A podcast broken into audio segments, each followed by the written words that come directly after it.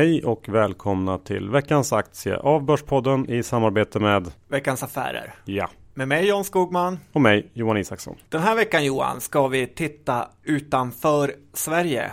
Mm. Vidga vyerna som det heter. Precis, vi ska till ett eh, nordiskt grannland som heter Danmark. Ja, den börsen har ju gått fantastiskt. Men Ja. den här aktien har inte gått fantastiskt. Och eh, vad heter den?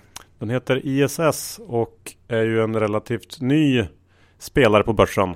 Ja, EQT satte den på börsen och eh, nu har den gått lite upp och ner, men nu är den, har mest gått ner här sista tiden och skapat ett attraktivt eh, köpläge kan vi tycka. Ja, precis. Det var väl lite besvikelser efter senaste kvartalsrapporten. Men vi tycker att man ska titta på det här mycket mer långsiktigt än så.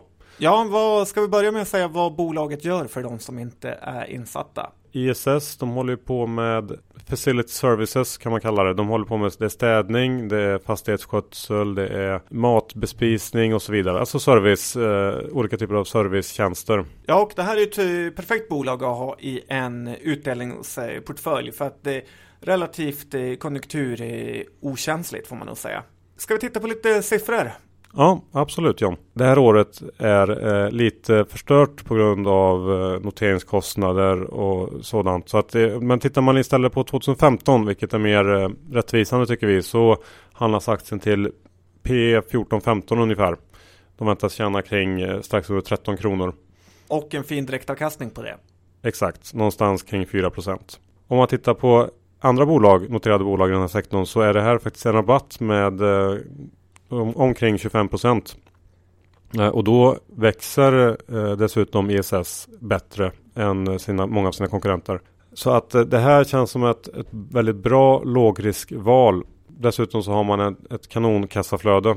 Man har en så kallad cash conversion ratio på 100 procent. Ja, och det är inte att eh, underskatta.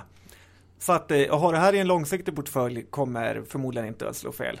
Nej, Sen får man komma ihåg att eh, ISS har en väldigt eh, stor del av verksamheten i västra Europa. Och eh, det har ju varit tufft, men det finns ju verkligen möjligheter för återhämtning där. precis. Det kan stärka marginalen ytterligare och förbättra de här prognoserna som ligger nu. Så sammanfattningsvis Johan, har vi ett köpläge som uppkommit efter en lite knackig första rapport på börsen. Japp. Vi har ett eh, kassaflöde som är fantastiskt. Ja. Möjlighet till marginalförbättringar Ja. och vi har ändå tillväxt med en fin direktavkastning.